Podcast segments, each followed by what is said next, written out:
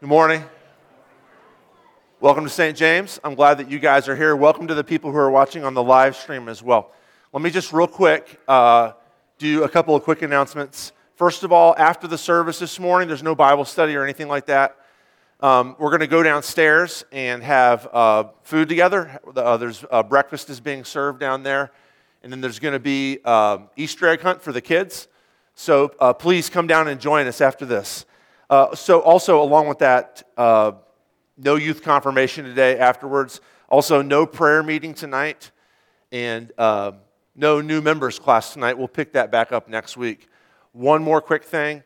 The Great Divorce Bible study, the C.S. Lewis study that happens on Wednesday evenings, we're not going to start that up again this week. We're going to kick that back to the 27th, so that will start back up next Wednesday. If you're interested in doing the Great Divorce Bible study, get a hold of me and let me know, and I can get you the link for that too. Okay, let's stand, and I'm going to open us in prayer, and then we're going to get into this. Father, you know how much we need you.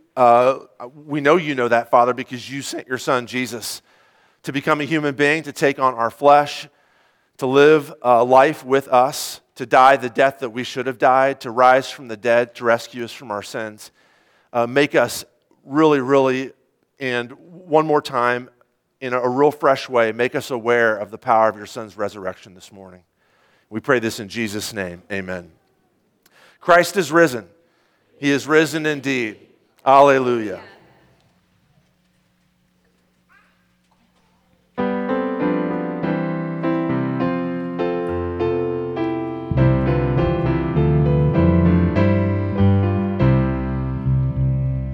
Jesus Christ is risen today.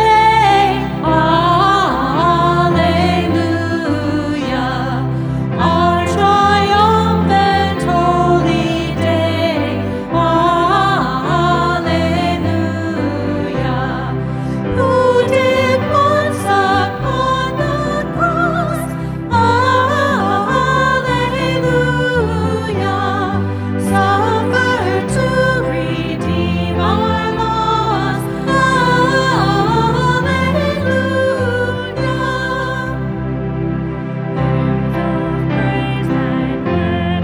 sing.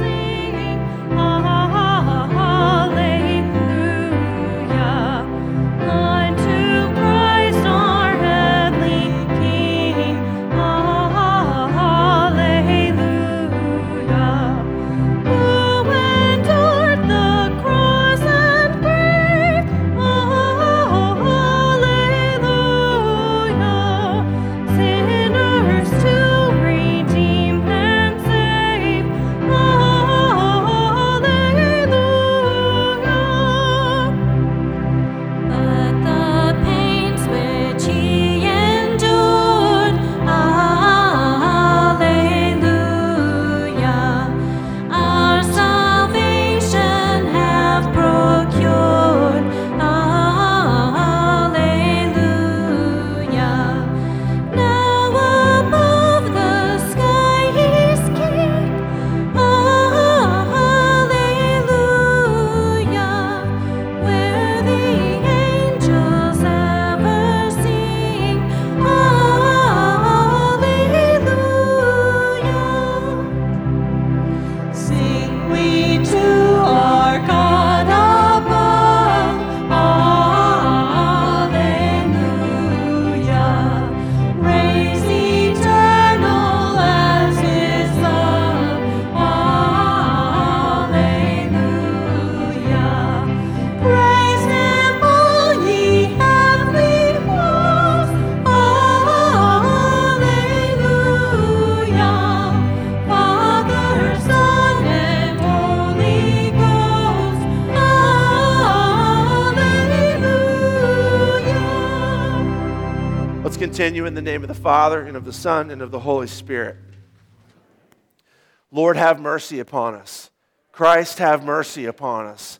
Lord, have mercy upon us.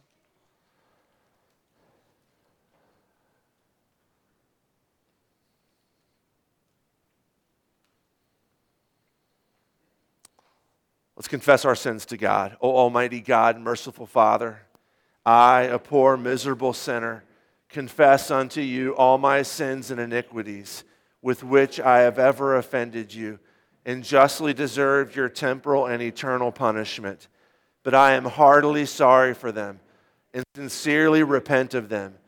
And I pray you of your boundless mercy, and for the sake of the holy, innocent, bitter sufferings and death of your beloved Son, Jesus Christ, to be gracious and merciful to me, a poor sinful being.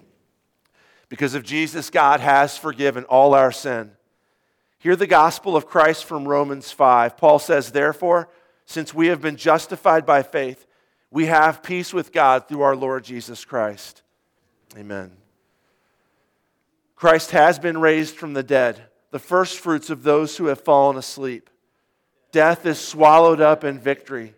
O death, where is your victory? O death, where is your sting? The sting of death is sin, and the power of sin is the law. But thanks be to God who gives us the victory through our Lord Jesus Christ.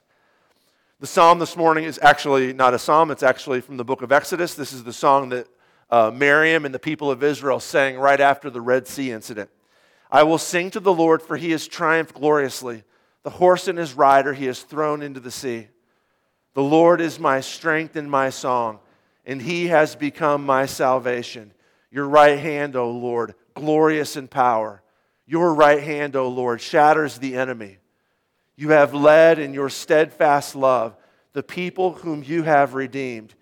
You have guided them by your strength to your holy abode. You will bring them in and plant them on your own mountain, the place, O Lord, which you have made for your abode, the sanctuary, O Lord, which your hands have established. The Lord will reign forever and ever. Glory be to the Father, and to the Son, and to the Holy Spirit, as it was in the beginning, is now, and will be forever. Amen.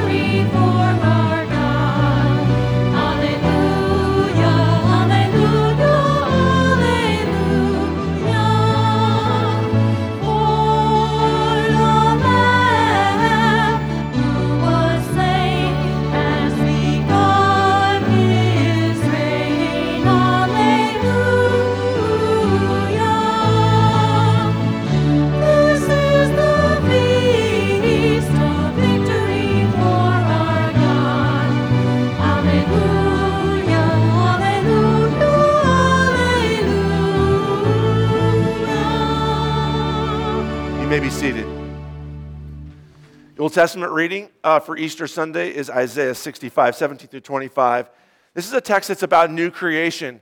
And maybe some of you are thinking, so what does new creation have to do with the resurrection? So they're actually organically related. The resurrection is the down payment of the final resurrection when God raises our bodies from the dead and makes all things in creation new again. So super important. Isaiah says this. Isaiah is looking forward to a day when God makes all things new. Behold, I create, God says, new heavens and a new earth, and the former things shall not be remembered or come into mind. But be glad and rejoice forever in that which I create. For behold, I create Jerusalem to be a joy, and her people to be a gladness. I will rejoice in Jerusalem and be glad in my people. No more shall be heard in it the sound of weeping and the cry of distress. No more shall there be in it an infant who lives but a few days, or an old man who does not fill out his days. For the young man shall die 100 years old, and the sinner 100 years old shall be accursed. They shall build houses and inhabit them. They shall plant vineyards and eat their fruit. They shall not build and another inhabit. They shall not plant and another eat.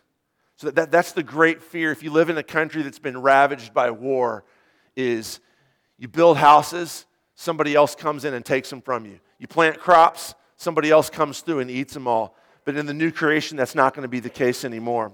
For like the days of a tree shall the days of my people be, and my chosen shall long enjoy the work of their hands. They shall not labor in vain or bear children for calamity, for they shall be the offspring of the blessed of the Lord, and their descendants with them. Before they call, I will answer.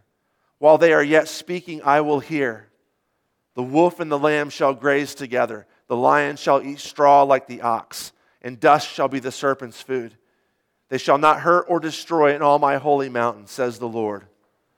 This is the word of the Lord. Thanks be to God.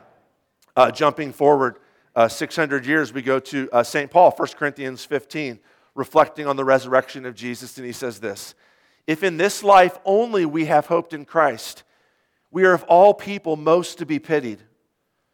But in fact, Christ has been raised from the dead, the firstfruits of those who have fallen asleep. For as by a man, Adam, came death, by a man, Jesus, has come also the resurrection of the dead. For as in Adam all die, so also in Christ shall all be made alive, but each in his own order. Christ the firstfruits, then it is coming those who belong to Christ. Then comes the end, when Jesus delivers the kingdom to God the Father, after destroying every rule and every authority and power. For he must reign until he has put all his enemies under his feet. The last enemy to be destroyed is death. This is the word of the Lord. Thanks be to God. All right, if Samson can come forward and his parents and godparents for baptism.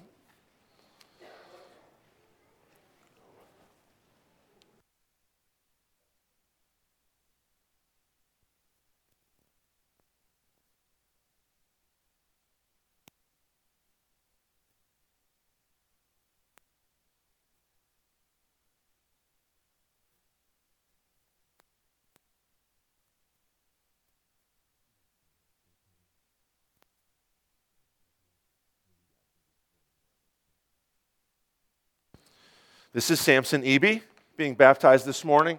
Let me say a few comments quick first about baptism. We know from God's word that we are saved only by faith in Jesus. But God has means by which he creates faith in us. The main mean that we know about from Romans 10:17 is his word. Faith comes by hearing, and hearing by the word of God.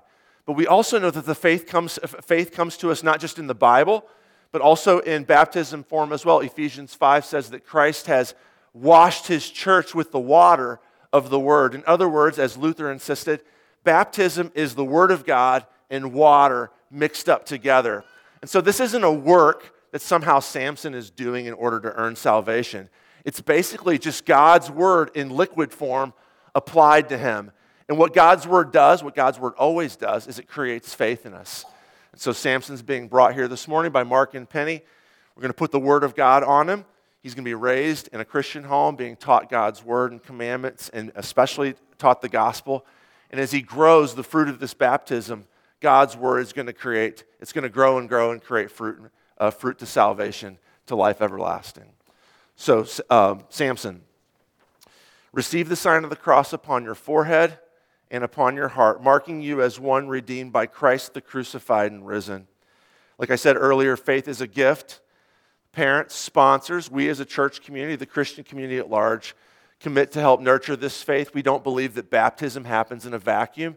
It happens in the environment of the rest of God's word also being applied to them.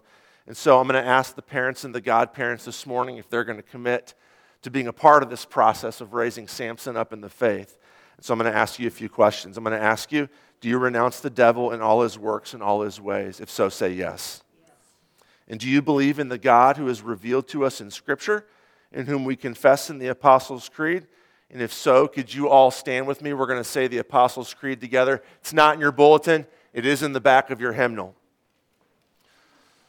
Let's confess our faith with the words of the Apostles' Creed.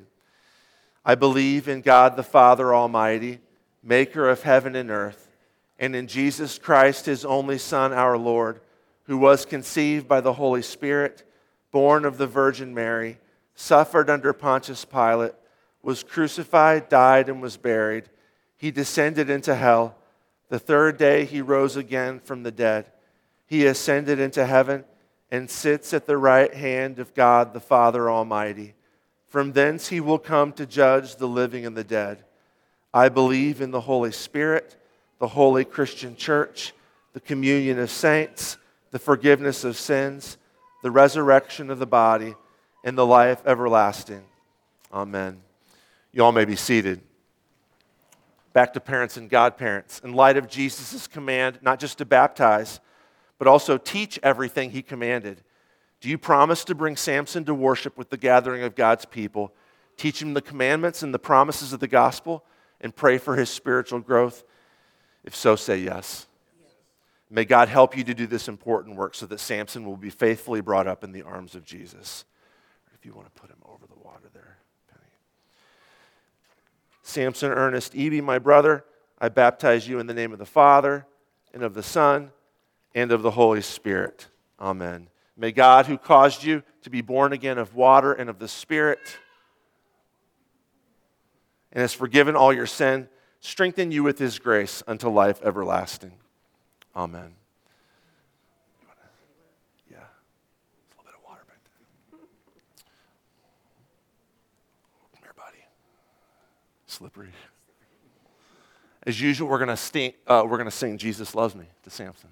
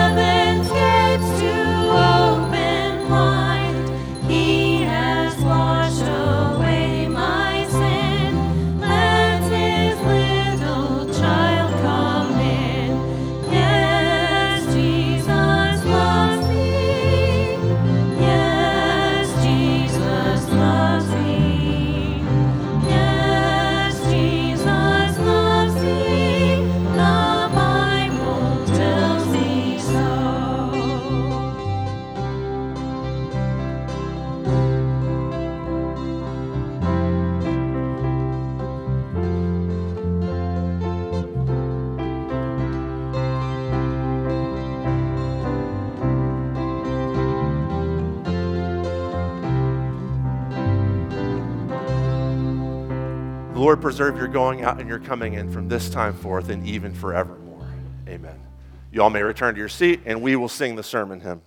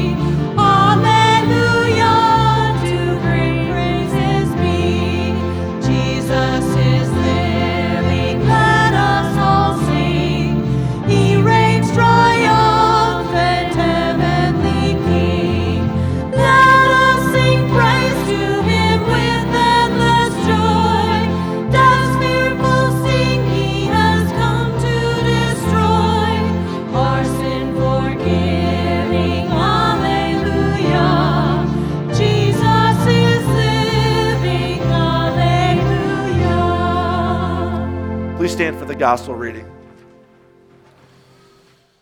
The Holy Gospel according to St. Luke, chapter 24.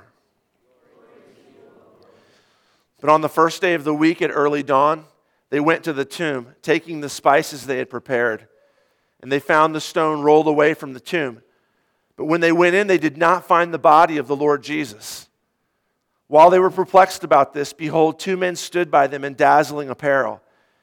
And as they were frightened and bowed their faces to the ground, the men said to them, "Why do you seek the living among the dead? He's not here, but is risen. Remember how he told you while he was still in Galilee, that the Son of Man must be delivered into the hands of sinful men and be crucified, and on the third day rise." And they remembered his words, and returning from the tomb, they told all these things to the 11 and to all the rest.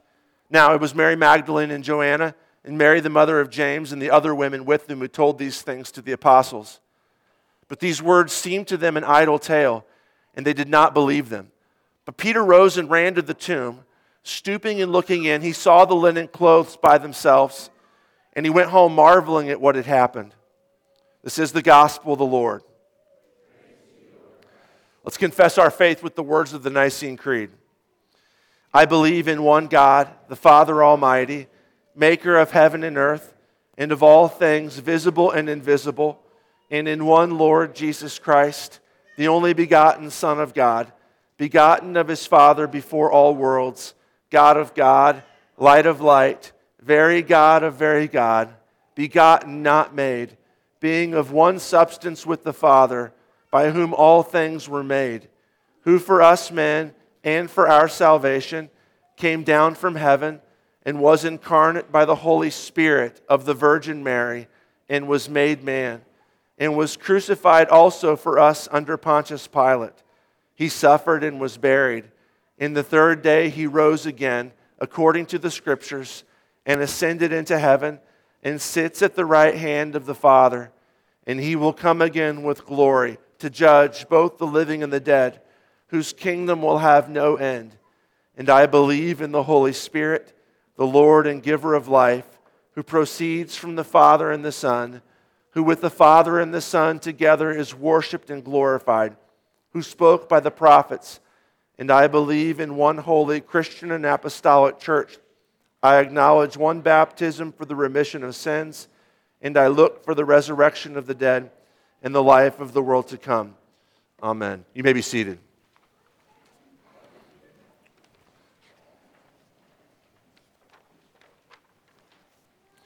Okay, so Easter Sunday, I'm going to preach a sermon that, and I've done this the past several Easters. This might come, let me apologize in advance, this might come across as a little pedantic, a little bit like, a little lectury.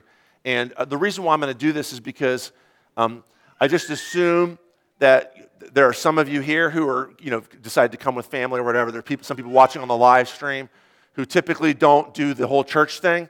And I need to talk about Easter, but I need to talk about Easter in a way that doesn't smell like spooky stuff. And I need to act like some of you aren't on board with the whole supernatural Jesus rising from the dead thing, and not just jump over that and act like everybody agrees with this, which I know is not the case. And I know that even those of you who are longtime Christians, actually every single one of you who is a Christian sometimes struggles with this sort of thing as well. And so this is going to smell a little pedantic. One more quick announcement before we get into here. This is the first part of actually a three-part sermon, working through, starting this week and going through the next 2 weeks, working through Luke 24, which is just a magnificent chapter in the Bible.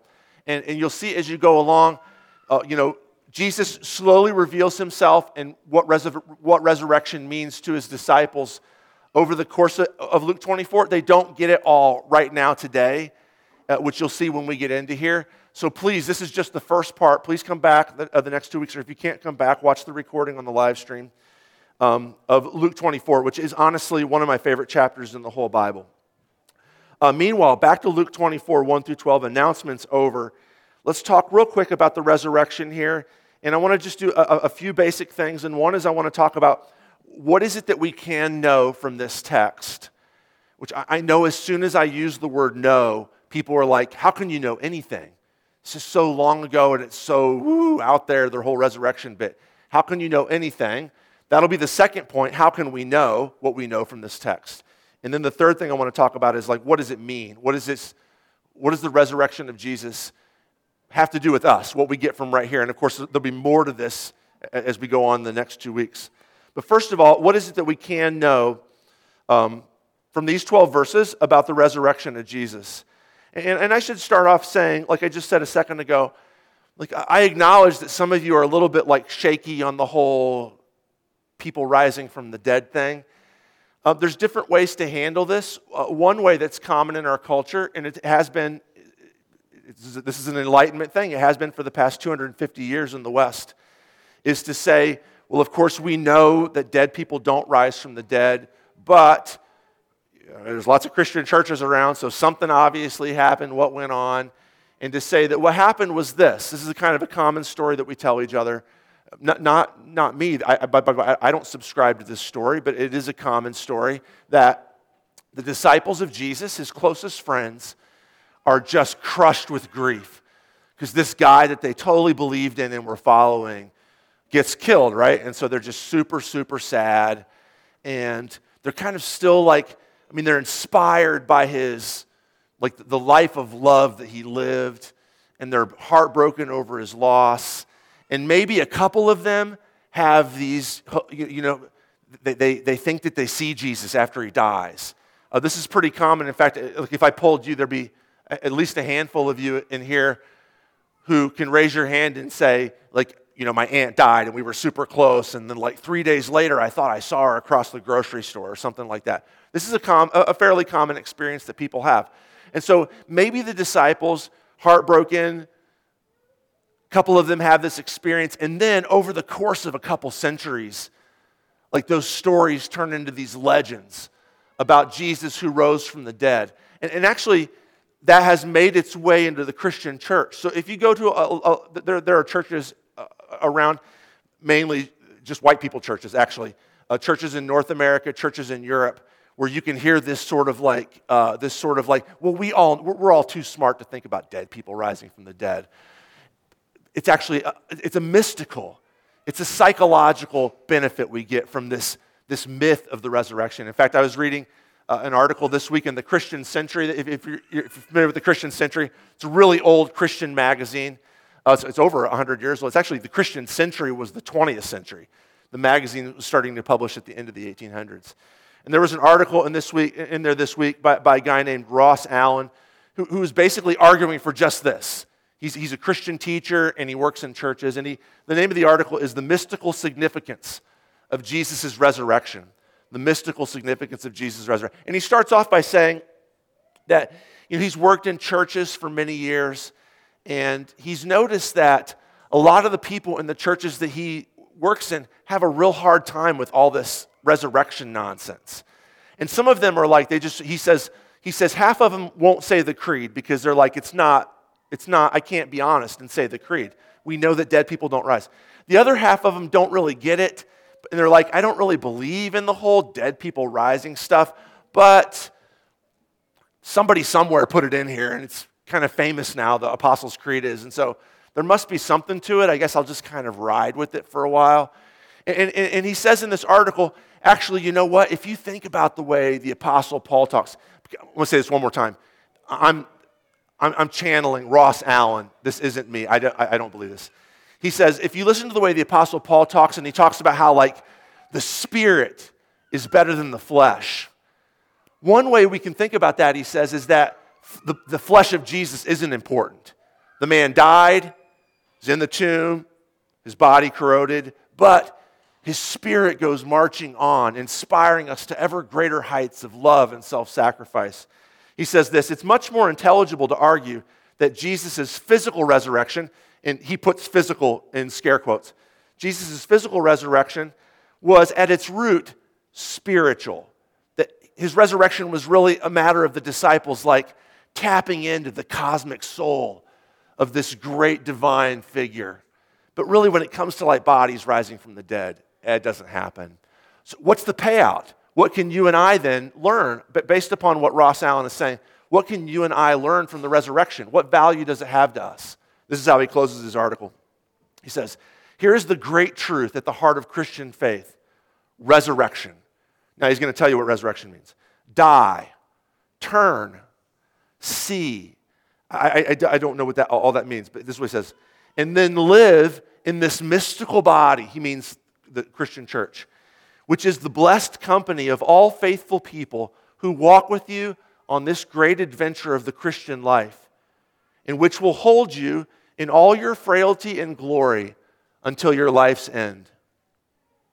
That's the end of the article. That's what resurrection is that you know that there's all these other people who have grasped onto the Spirit of Jesus too. And until you die, you can constantly be getting comfort from that in the midst of your frail and glorious life, he says.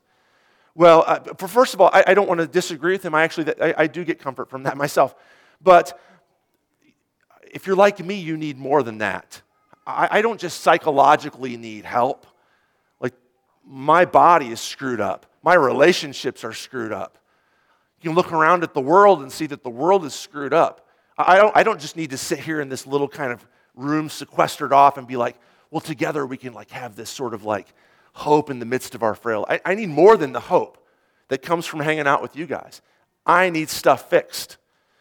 And the Bible insists that that's what Jesus' death and resurrection do, is that they actually fix things.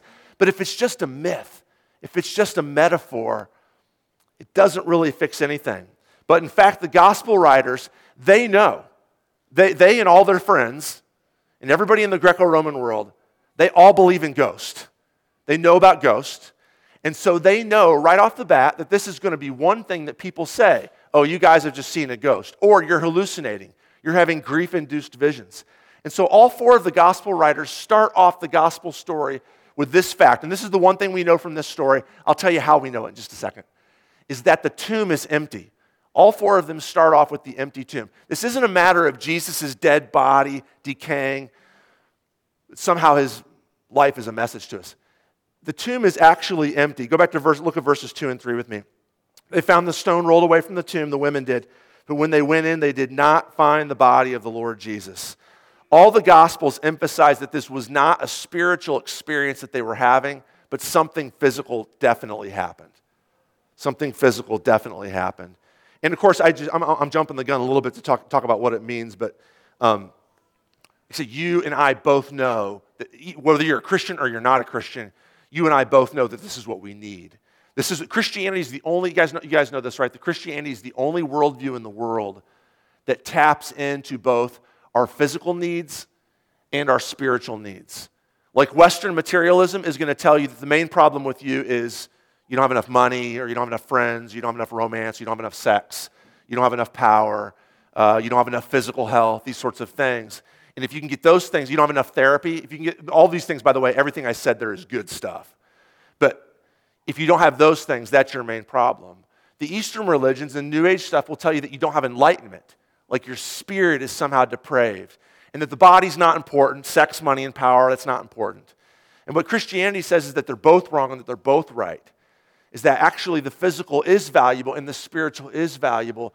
And what we need to fix those things is the physical, spiritual Christ physically raised from the dead. I think a much better model is this. I'm going to quote you this poem, which some of you know. This is John Updike, the famous novelist, wrote this poem called 7 Stanzas at Easter, where he's kind of grappling with the same thing that Ross Allen is grappling with, but his solution is much different. Here's what John Updike says.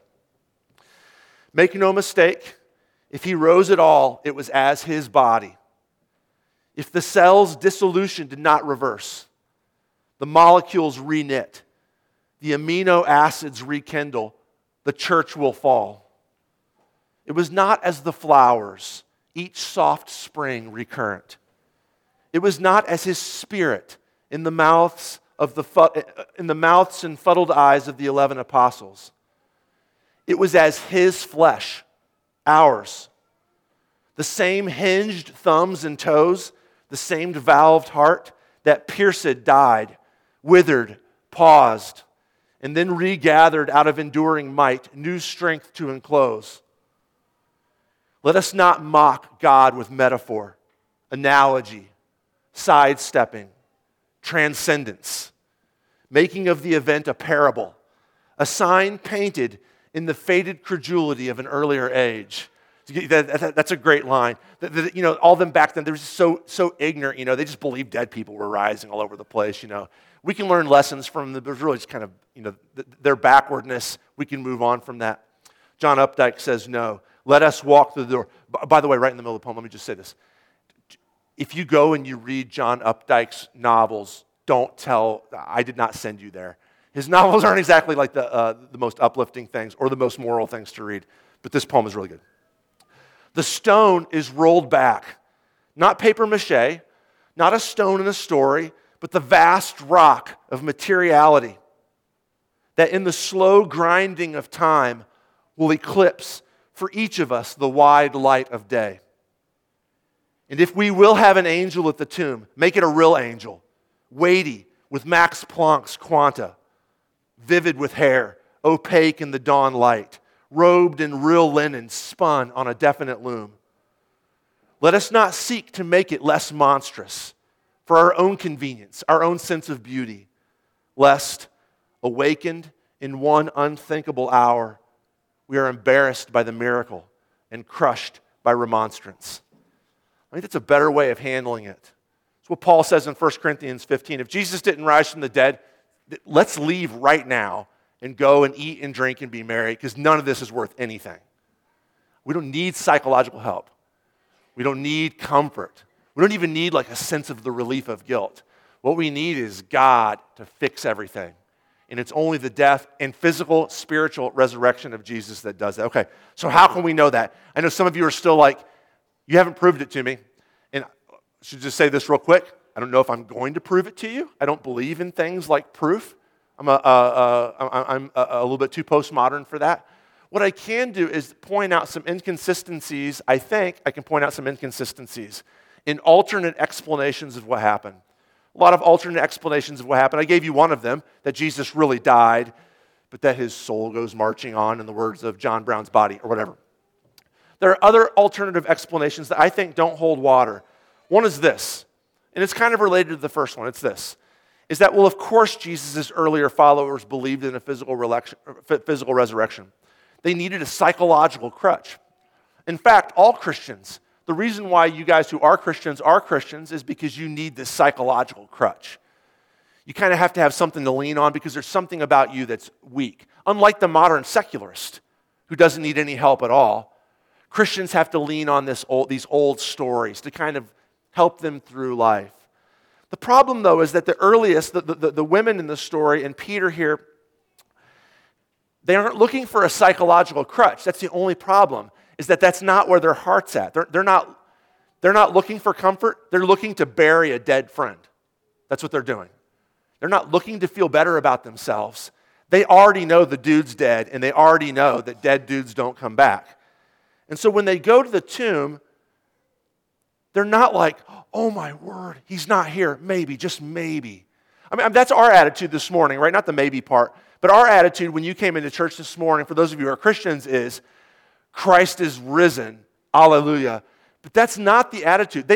Nobody's excited the first Easter morning. You guys ever caught that from the story? Instead, what are they the first Easter morning? They're just incredibly confused. Like, what the heck is going on here? I mean, the word that's used here in verse 4 is perplexed, right? While the women were perplexed about this, the empty tomb, and then there's these two guys who stand there. We'll come back to them in just a minute. There's not a big celebration here. It's just confused. It's not like they're looking for a psychological crutch and they're like, okay, maybe we can lean on this to get us through the tough days ahead. They're like, what in the world? I could have sworn that he got buried here. What's up with that? They're perplexed. That's what it is. And the reason why is there's nothing in their worldview. Now he's like told in advance that he's gonna like be raised from the dead, twice in Luke, three times in Mark. He's already said in advance. But even though he said that, there's nothing in their worldview that would make them think anybody could rise from the dead. It just doesn't happen. Now, the Jews believed in the resurrection from the dead, but they didn't believe that one guy was gonna rise from the dead while everybody else's life went on, with, you know, skin knees and cancer and relational problems and bad weather and stuff like that and wars and things like that. Nobody believed that. That was not on their radar screen at all. There was no way in a million years that they would have even thought anything about resurrection. The guy dies, he's dead, you bury him, and you move on to the next Messiah that may or may not do the deal. That's the way it worked. In fact, Peter's the same way. Look down at the very last verse of our reading. You know, Peter hears this from the women. He rises and he runs to the tomb, stooping and looking in. He saw the linen cloths by themselves, and he went home marveling at what had happened. Now, that word marveling there is unfortunate because it kind of sounds like, oh, my word. You know, like when you marvel at something, sometimes you're like, that's amazing. Like, how did that happen? That's not what's happening here. The way that Luke uses the word marvel is always for, like, confusion. It's like, what in the world? I'm just going to give you a few examples so you can see what I'm talking about.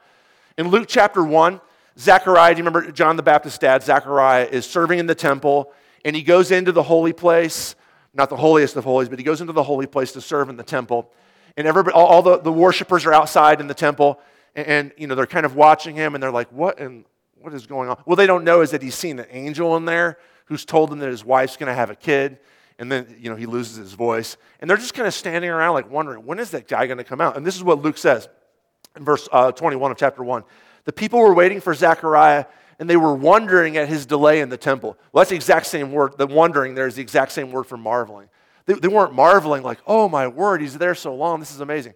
They're like, what's going on with that guy? Why is he taking so long? That's what it means. Later on in the chapter, John the Baptist is born, and everybody's like, oh, you're going to name him Zechariah, family name, right? And so John asks for the pencil and paper and says, name him John. I'm sorry, Zechariah asked for the pencil and paper and says, name him John, which is not a family name and doesn't really have a ton of significance. And everybody, Luke says, and everybody wondered, like, why are you naming him John? That's not a family name at all. One more, Jesus is invited in Luke chapter 11 to eat with at the house of a Pharisee. And the Pharisee goes in, and the Pharisee does what the Pharisees usually do, which is, in order to maintain as close as possible temple purity standards, the Pharisee washes his hands. Jesus, though, who is a rabbi in most of the Pharisees' minds, doesn't wash his hands.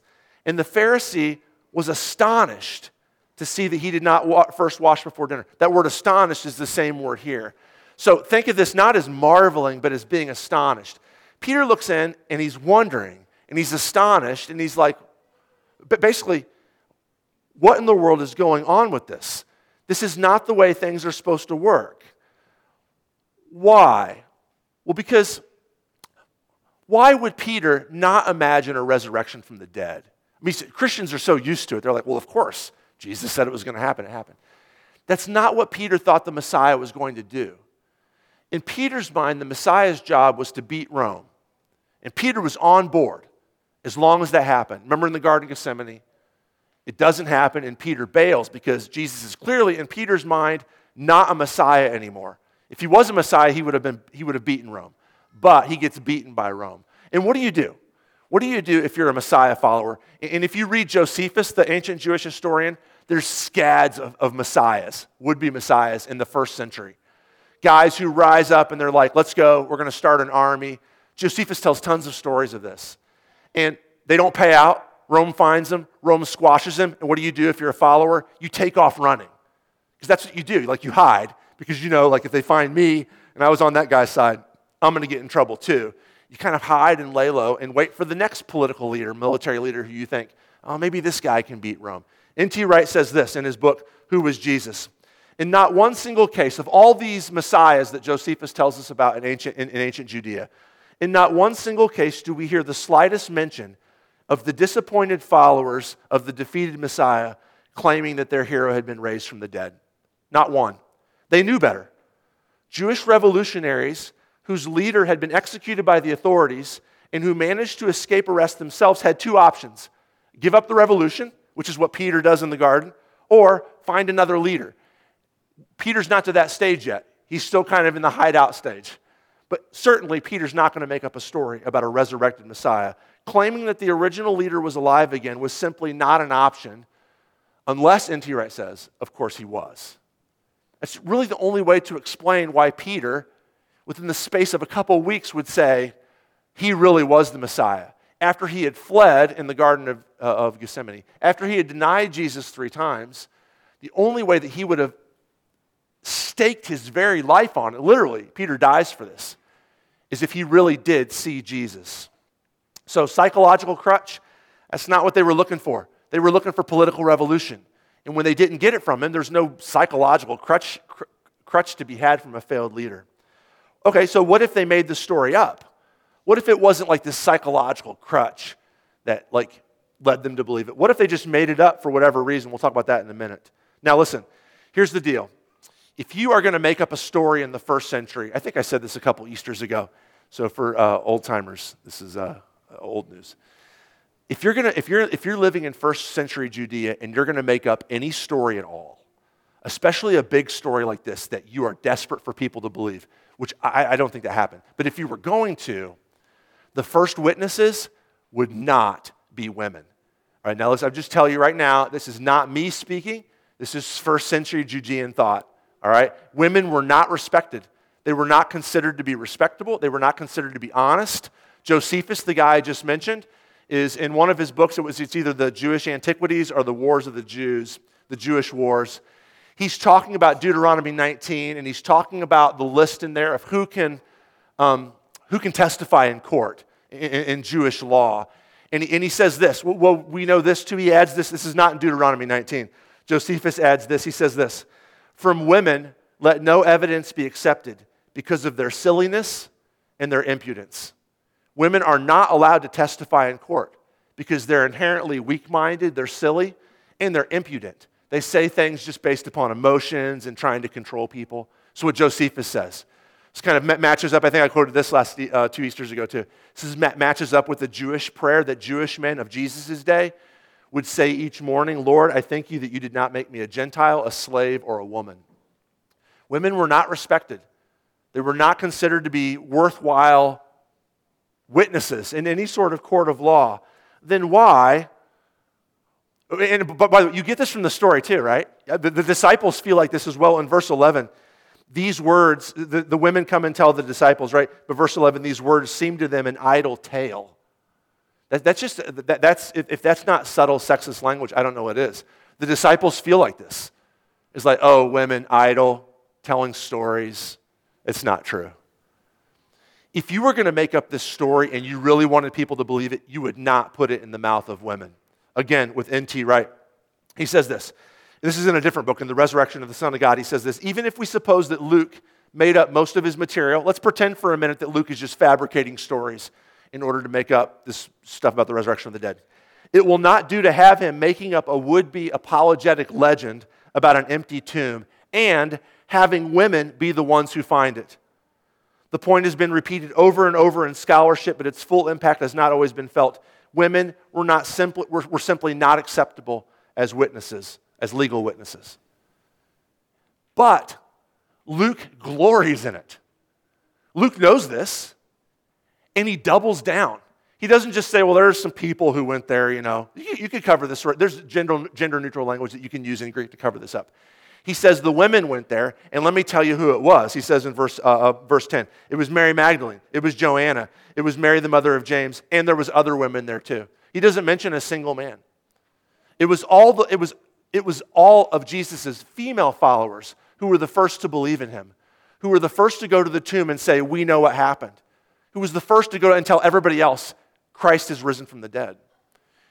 If this was a made-up story, you just would not do it like this. What's the conclusion?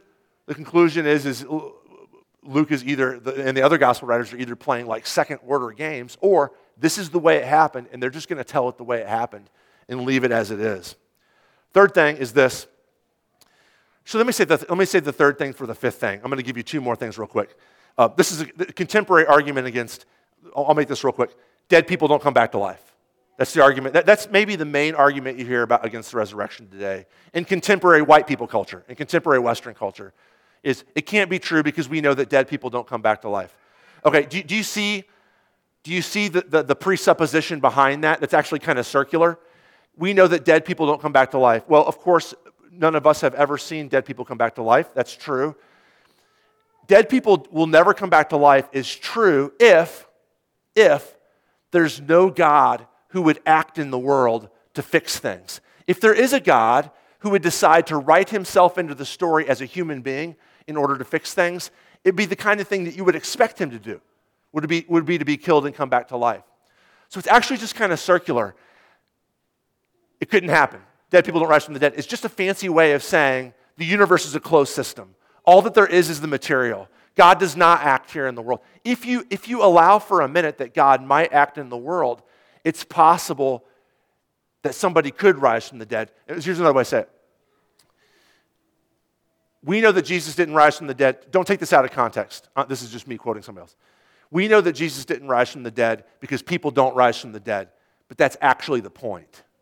That's right, people don't rise from the dead. It's impossible for people to rise from the dead. I just said it out loud. That's what makes the whole thing so astounding. That's the point of the whole thing, is that the impossible has happened. And to circle back to my first point, if the impossible hasn't happened, then we are of all people most miserable. We're just playing a game here. The only reason to be like this, more on this in a few minutes, the only reason to have any hope that anything about your life or my life or our relationship or the world outside those doors is someday going to be fixed is if God has acted and Jesus has risen from the dead. Fourth thing, some people need it. This is a different version of the first point. Some people need it to be true. That's why people believe in the resurrection, because the weak-minded need it to be true. Actually, everybody needs a crutch. It's kind of, again, not picking on white people today. It's kind of a white person thing to be like, oh, us secularists, we don't need anything. We're self-sufficient. No, you need a crutch too. And the reason you don't believe in the resurrection is because you need for God not to act in the world in order for you to carry on with the existence that you've chosen to live for yourself. Christians need a crutch. We know that we need God. Secularists need a crutch. We know that we don't want God.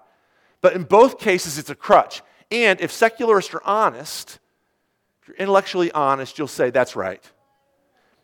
Because if I believe that Jesus rose from the dead, it changes the way I have to think. It changes the way I have to act. I don't get to be the self-sovereign free agent that I think that I am. I don't get to be my free choice is the thing that validates me. I don't get to follow my heart anymore. I don't get to believe in myself anymore if Jesus rose from the dead.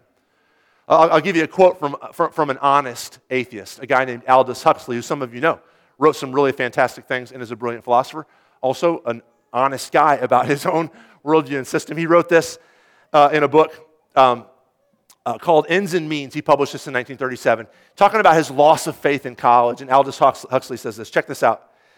I have motive for not wanting the world to have a meaning. That's awesome. Because he's not like, I'm just objective, and I can tell there's, you know, science has proved that Christianity is not true. He's like, no, I'm not objective. I'm subjective. I have a motive for this not wanting the resurrection to be true. Consequently, I assumed it had none. I started with the motive. I don't want Christianity to be true. Consequently, I believed that it wasn't true, and was able without any difficulty to find satisfying reasons for this assumption. The philosopher who finds no meaning in the world is not concerned exclusively with the problem in pure metaphysics. Here's what he means by this. Philosophers aren't objective, like just honestly seeking truth and trying to figure out. Philosophers have agendas, just like every single other human being does. Scientists have agendas. Pastors have agendas. We all do. We want something to be true. We need a crutch, and then we go looking for that crutch. That's what Aldous Huxley is saying. He's also concerned, the philosopher's also concerned to prove that there's no valid reason why he personally should not do as he wants to do. He's looking to prove, like, what are the reasons, what's the philosophical system that would let me just be in charge of my own life and not have to do anything that I don't want to do? Or why his friends should not seize political power and govern in the way that they find most advantageous to themselves. For myself, he says, but he dies an atheist. He's not like a, this is not a Christian apologetic here. He said, for myself, the philosophy of meaninglessness was essentially an instrument of liberation, sexual and political. See what he says?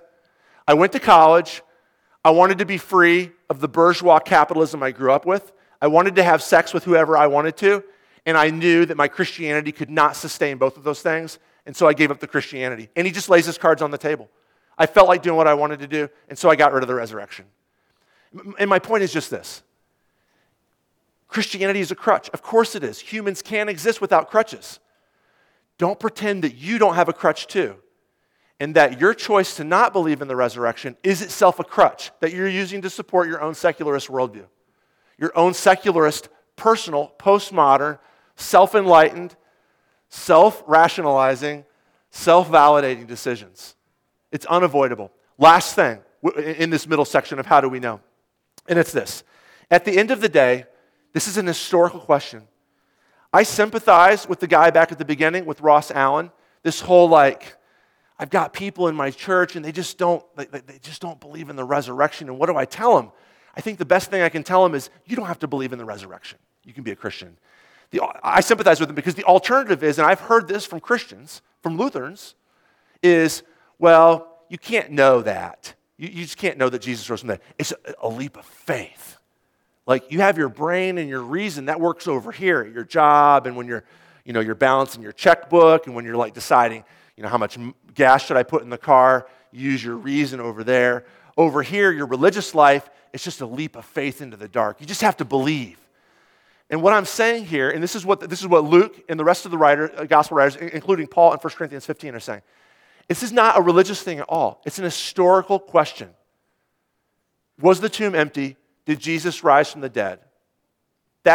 There's historical reasons for that. They have nothing to do with religion or faith in the sense of I know it's not true, but I'm just going to believe it anyway.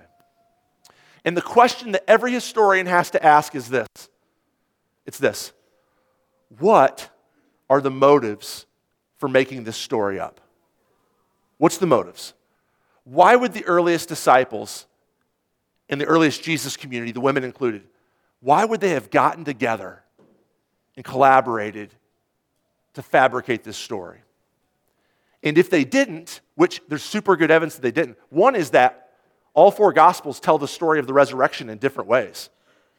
It's they're all slightly different. They all have somebody different coming to the tomb first, and somebody else comes to the tomb later. When did John get there? When did Peter get there? When did Jesus appear? Who did he talk to first? They're all different. And like I've said this before, any good lawyer, any good police detective will tell you that if you interview four witnesses and they say the exact same thing, you know that they've gotten together earlier and worked to make this story pat. But if you talk to four people and they say basically the same thing and the details are all kind of slightly different, you know that you've tapped into reality, which is what you get in the four Gospels.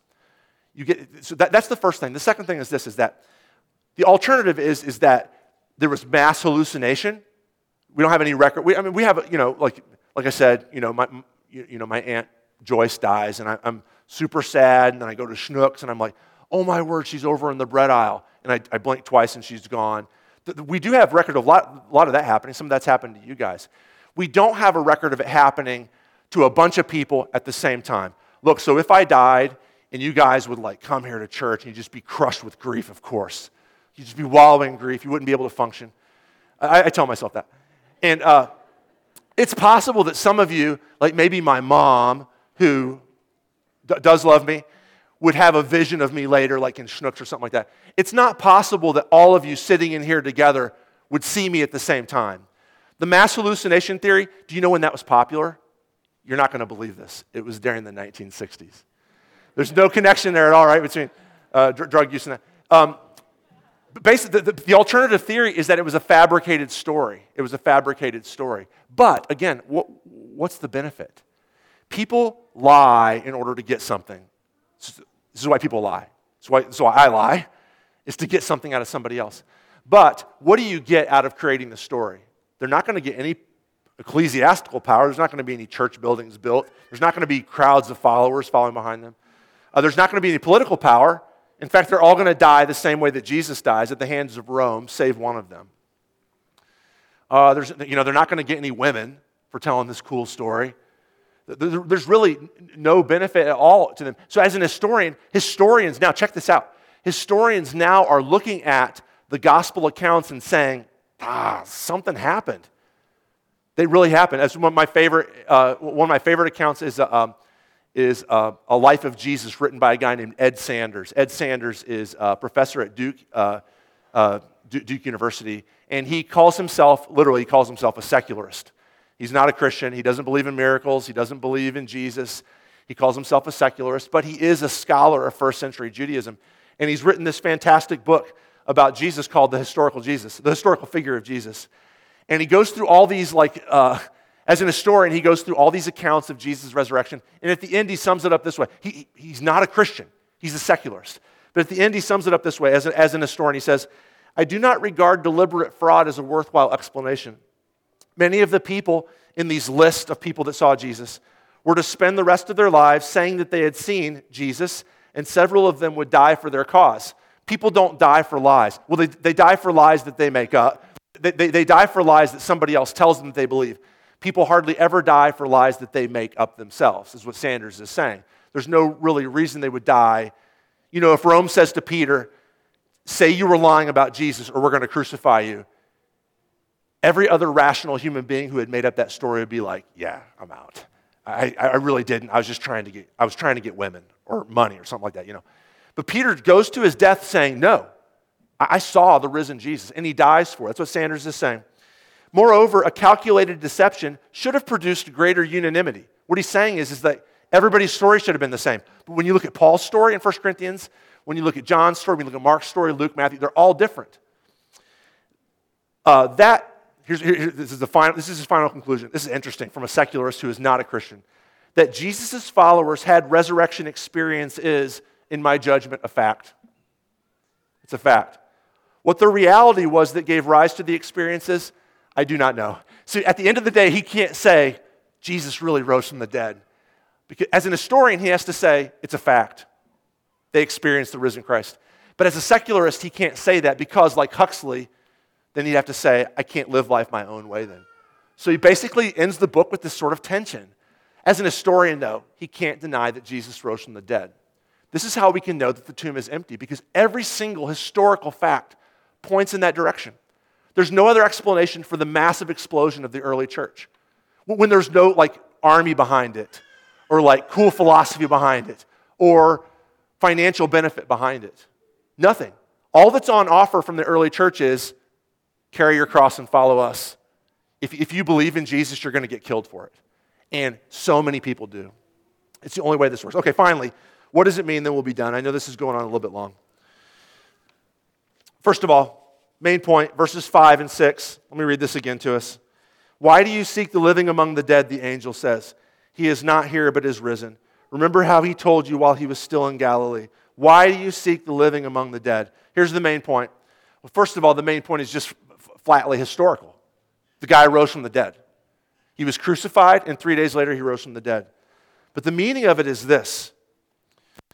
This is a great question. Why are you seeking the living among the dead? Why are you seeking the living among the dead? This is going to circle back to my first point too. All of us want life. Whether you're a Christian or not a Christian, you want to be alive. And not just alive, but thriving. To have good relationships and good health and good finances. And to know that your community is doing well. We all want this. But every place that you turn to get those things is just death. Look, I go to a doctor to find out how I can live longer. And the woman who's talking to me is actually on her way to dying just like I am. I want our politicians to be just in order to create peace. But they aren't doing that. There's just death all around us. I want help with my own personal flaws and eccentricities, bad habits. And so I grab a book about how to be a better, fill in the blank. And I read it and I try to do it. And it just makes me worse at what I'm looking at. Or it makes me proud of being good at it and smug towards other people who don't. And so I go to the party and I'm like, oh, I can tell you how to lose weight. Let me tell you about the right diet you should choose. Or let me tell you how to parent your kids. I turn into that person. Everywhere we look for life, we get death. And the only place that you are ever going to find life is at the only place where there is life, and that's Jesus of Nazareth. The man, just like me and you, who is risen from the dead and will never, ever, ever die again.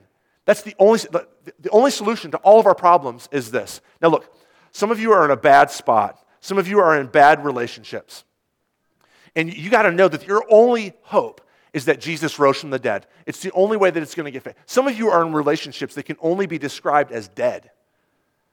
Like there's just nothing there anymore. Sometimes it's with a person you're sleeping with every night.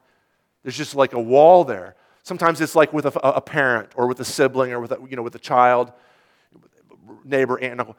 The relationship is just gone and it's dead. And what are your solutions? I was listening to a podcast recently by a guy named Jonathan Goldstein, and he had this guy who was like, his dad and his uncle, New York City, they were in their 90s. They had stopped talking to each other 50 years ago about some family thing that happened.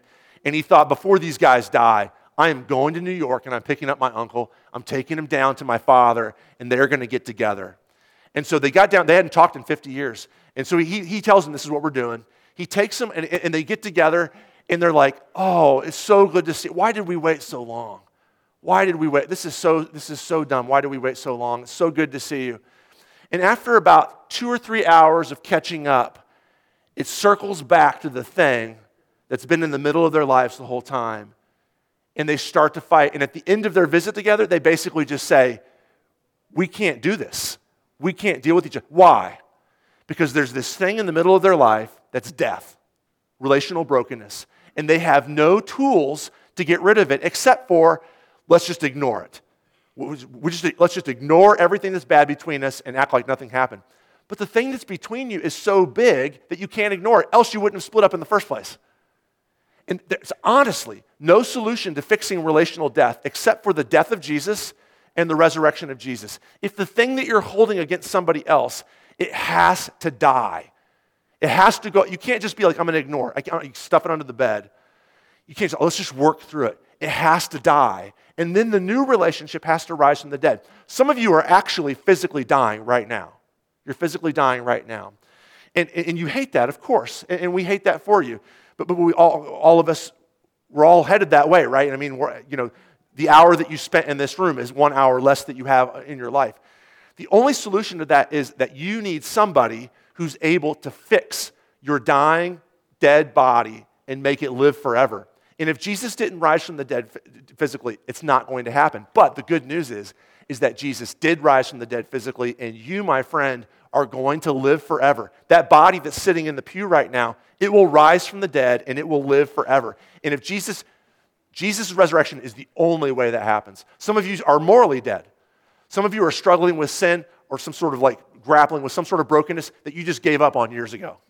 Or that you just live with the weight of the guilt on your shoulders over and over. And you've tried to get rid of it, and you can't. And maybe you can get rid of it here. Like I said about the pride, being successful. Like you're playing whack-a-mole with your sins. Like you can get one sin down and another one pops up over here. The only way for this to be fixed is if Jesus rose from the dead physically and makes all things new. That's the good news I'm going to leave you with. And then we're going to go on and have communion. It's this. Don't seek the living among the dead. Jesus has risen. All of Jesus has risen from the grave. All the bad things in the world are now coming undone. The new creation has moved from the future right here into the present, into this room right now, because Christ has arisen. Hallelujah.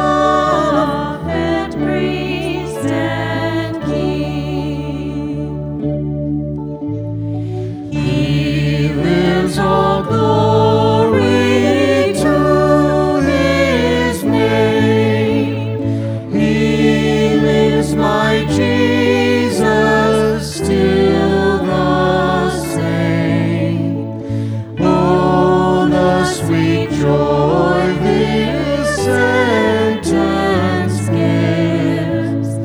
I know that my Redeemer lives. Please stand for prayer.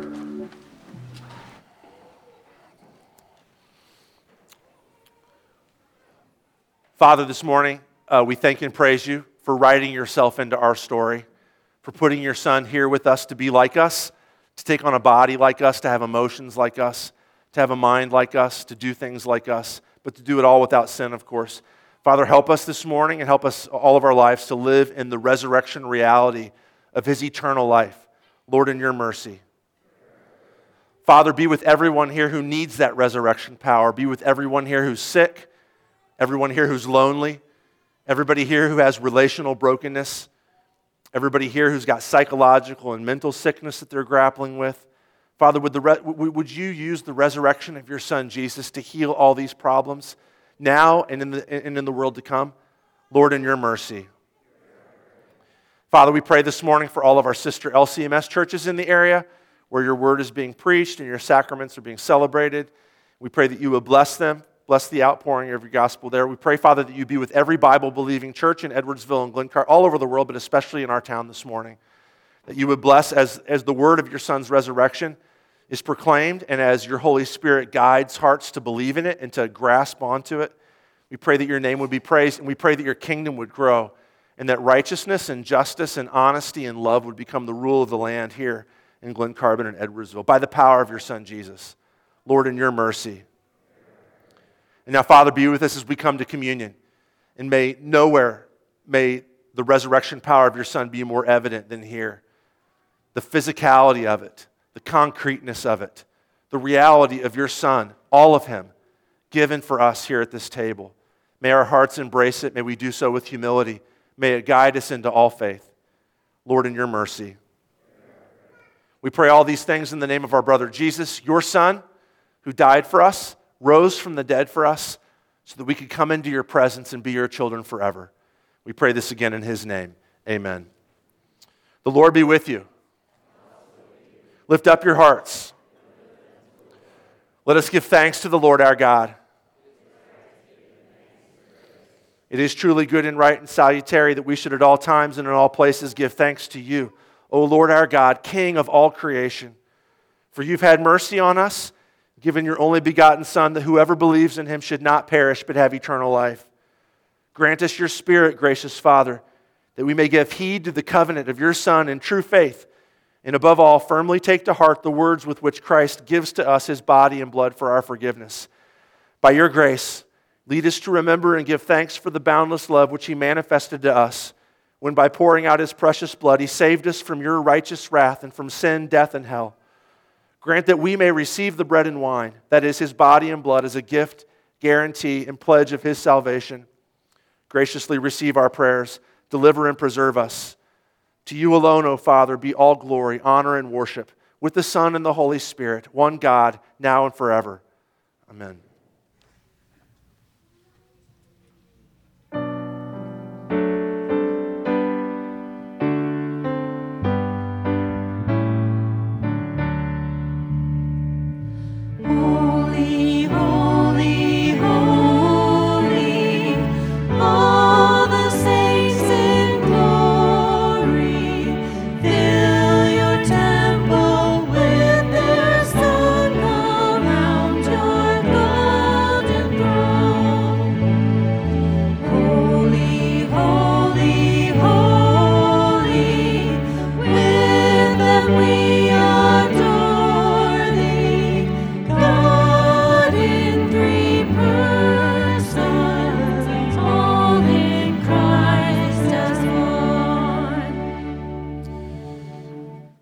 Now let's pray together in Jesus' name the prayer that he taught us.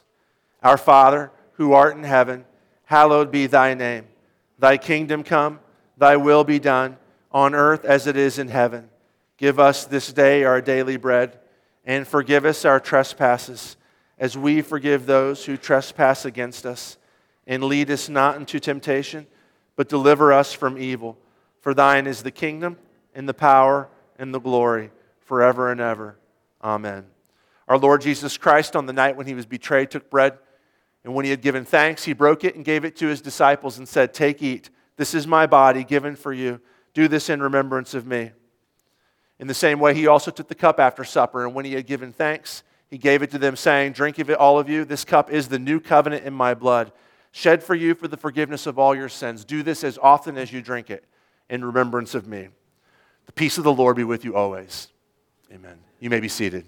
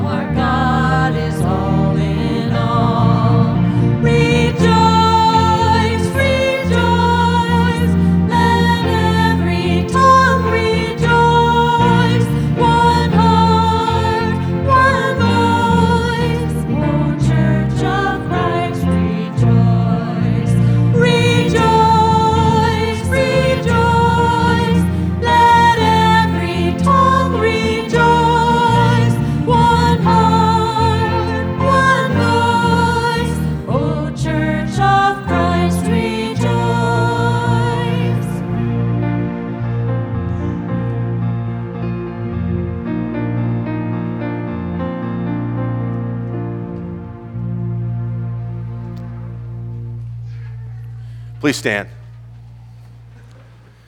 And now may this true body and blood of our Lord and Savior Jesus Christ strengthen you and preserve you and keep you in the one true faith to life everlasting. Depart in Christ's peace. Amen.